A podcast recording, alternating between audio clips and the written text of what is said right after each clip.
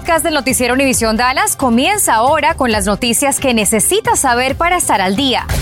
Infórmate de los principales hechos que son noticia aquí en el podcast del Noticiero Univisión Dallas.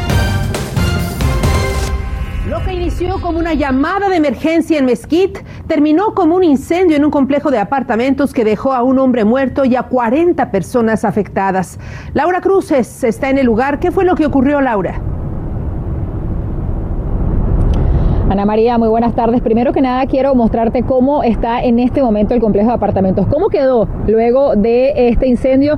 Eh, mi camarógrafo Jorge Bracho puede mostrarle los techos de varias de las unidades, veinticinco en total, que quedaron afectadas, y también de los trabajos que siguen haciendo abajo para cerrar estas estructuras porque es muy peligroso. Pero quiero decirles que dentro de una de esas unidades estaba un hombre que aparentemente sufrió un infarto. Los bomberos llegaron aquí para atenderlo y allí comenzaron las llamas.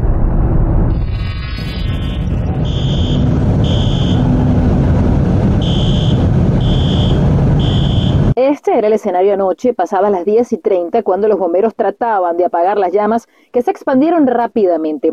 Los bomberos de Mesquite me dijeron que todo comenzó en una de las unidades de los apartamentos Country Club.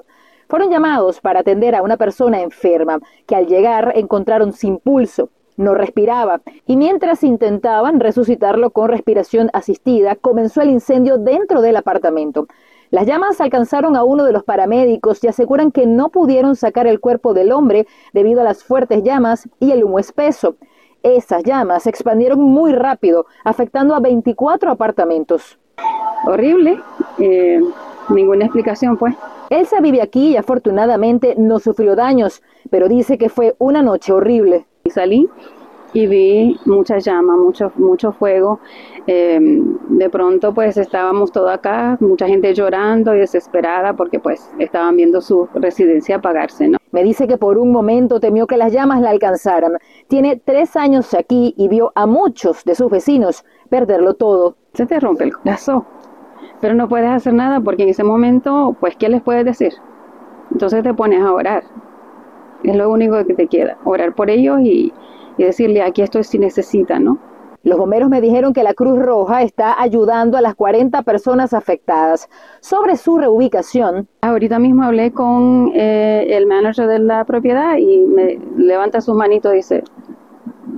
No sabemos todavía. Aunque en principio se manejó que la causa del incendio había sido un tanque de oxígeno, los bomberos me aseguran que siguen investigando.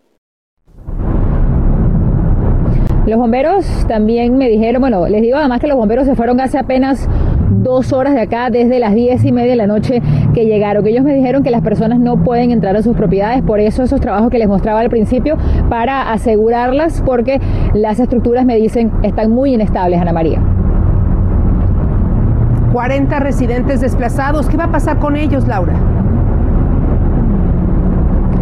Ana María, puedo decirte que desde temprano varios de ellos nos dijeron que iban a reunirse con los managers del complejo de apartamentos para ver cuáles eran las soluciones. Incluso desde el complejo de apartamentos salieron hacia acá para hablar con nosotros y nos dijeron que posiblemente podrían hacerlo, tenían que pedir autorización, no ocurrió. Lo que no sabemos es si ciertamente este complejo de apartamentos tiene unidades vacías disponibles para albergarlos a todos. Por ahora es la Cruz Roja quien está prestando ayuda. Ana María.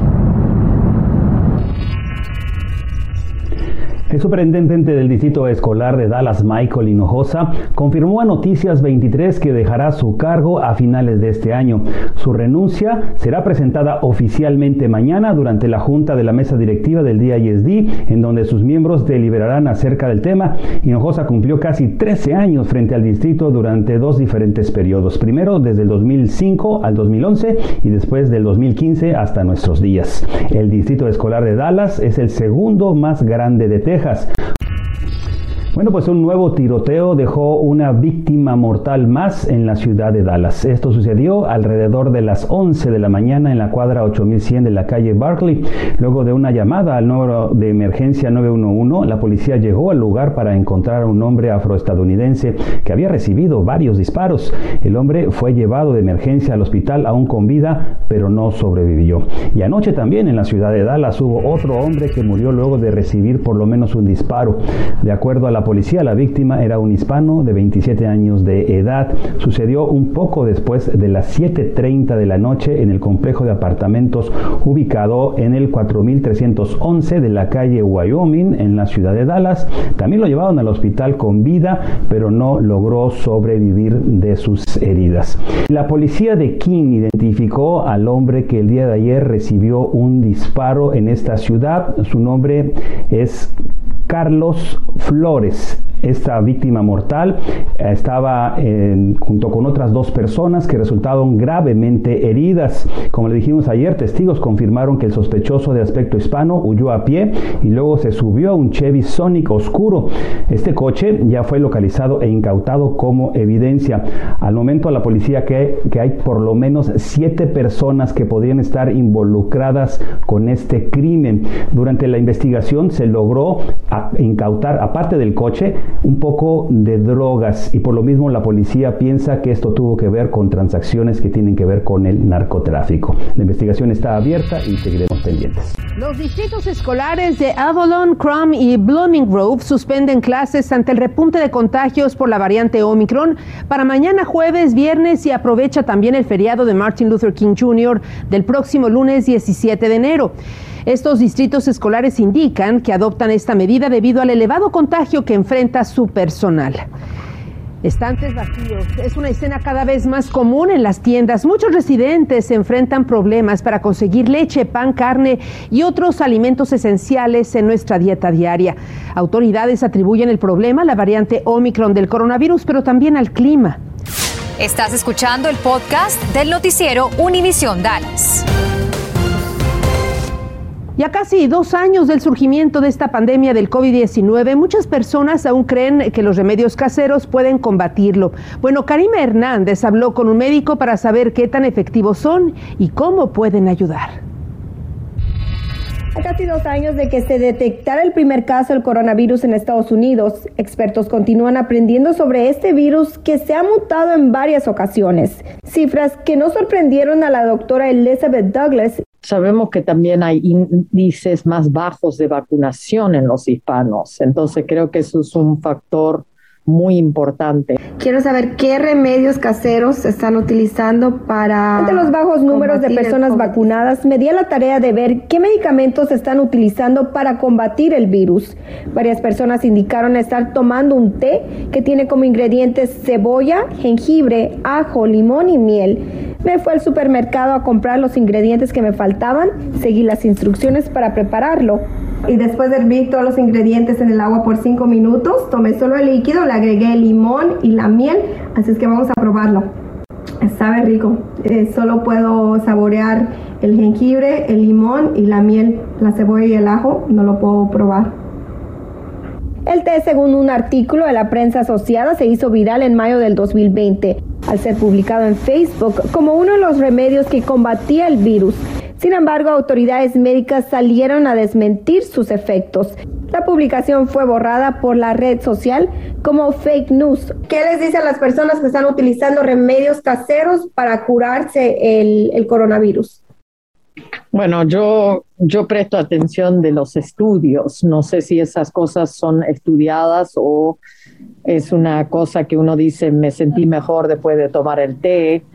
Um, pero a nivel de salud pública de la gran población, no creo que los tés va a prevenir que se, se derrame mucha infección por la gente. Así es que lo más recomendable es que consulte a su médico. Aunque no sea pronosticado, no se descarta la posibilidad de otra ola invernal. El año pasado las condiciones fueron tan severas que ocasionaron la muerte a varias personas. Una semana de horror para millones de residentes en Texas. Cintia Cano, ¿cómo debemos prepararnos para algo similar? Ana María, los expertos dicen que hay varios artículos esenciales que no deben de faltar en su hogar para que usted le pueda hacer frente a alguna emergencia como la que vimos en febrero del dos mil veintiuno. La tormenta invernal que azotó Texas sorprendió a miles de personas en el estado, no solo por las temperaturas congelantes, pero por las interrupciones de electricidad y agua, que algunos tuvieron que sobrellevar por días. que dejó a miles de personas. No solo Platiqué con residentes del Metroplex por medio de un en vivo en Facebook y me compartieron sus experiencias durante esta semana. Algunos tuvieron que ingeniárselas ante la falta de servicios básicos. Laura Robles nos cuenta que tuvo que calentar la nieve para usar el baño, ya que no tenía luz o agua.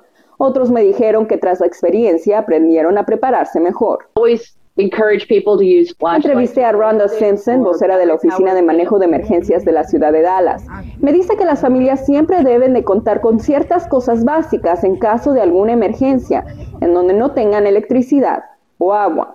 Lo más importante que usted debe de tener en casa es agua para tomar, también comida enlatada o que no se eche a perder, que se pueda comer fría como el atún, sus documentos importantes a la mano como el pasaporte, dinero en efectivo, cargadores portátiles para los teléfonos celulares y también pilas y lámparas. Una muy buena regla es tener un galón de agua por persona por día. Por ejemplo, si no puede salir de casa por cinco días, una familia de cuatro necesitaría veinte galones de agua. Y no solo es necesario preparar su hogar, un buen kit de emergencia para su auto debe contener lo siguiente: agua, botanas no perecederas, un cargador portátil, cobijas y cables para pasar corriente. Después de días sin electricidad, algunos como Diana Gutiérrez optaron por comprar generadores para poder tener luz. How to properly plug in. Simpson dice que los generadores son útiles, pero es sumamente importante entender cómo funcionan, ya que pueden ser mortales, porque emiten monóxido de carbono. Siempre se deben de operar al aire libre o en un lugar que tenga muy buena ventilación, nunca adentro de su hogar. Algo que usted también debe de tener en cuenta es en dónde está ubicada la llave principal del agua en su hogar y cómo cerrarla, saber cómo cerrarla para que en caso de que las tuberías se congelen, usted pueda cerrar esta llave y así evitar que su casa se inunde. En Dallas, Cintia Cano, Noticias Univisión veintitrés.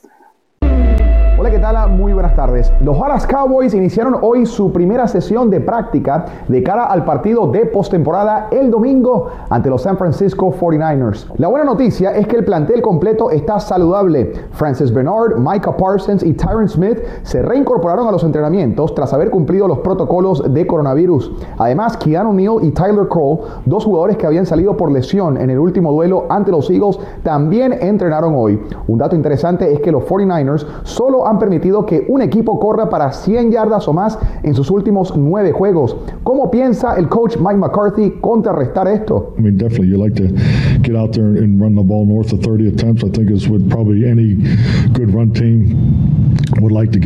La patada inicial en el A T and T Stadium está programada a las tres y treinta de la tarde y la franquicia vaquera le está pidiendo a los aficionados que se vistan de blanco para que todos estén uniformados. Por su parte, los Dallas Mavericks buscarán sumar su séptima victoria en fila cuando visiten esta noche a los Knicks de Nueva York. Dallas no contará con Kristaps Porzingis, quien continúa en protocolos de coronavirus. El balón al aire se efectuará a las seis y treinta de la tarde. Y este viernes saldrán a la venta los boletos para el torneo colegial de béisbol que tendrá lugar en el Globe Life Field de Arlington. Entre los equipos participantes representando al estado de Texas estarán T C U y Texas Tech. Esto se llevará a cabo del veinte al veintidós de febrero. Los boletos los pueden encontrar en el portal de los Texas Rangers. Si usted obtuvo ingresos por sesenta mil dólares o menos el año pasado, podría utilizar una herramienta gratuita para presentar sus impuestos este año. Existe un programa llamado Vita, certificado por el I R S, que comienza a operar a partir del dieciocho de enero. Usted lo puede consultar en el sitio de i r s punto gov o bien al teléfono seis ocho dos, cuatro dos ocho, dos nueve tres nueve. Y hasta aquí la información. Gracias por su presencia. Gracias por escuchar el podcast del Noticiero Univisión Dallas. Puedes descubrir otros podcasts de Univisión en la aplicación de Euforia o en univision punto com diagonal podcasts.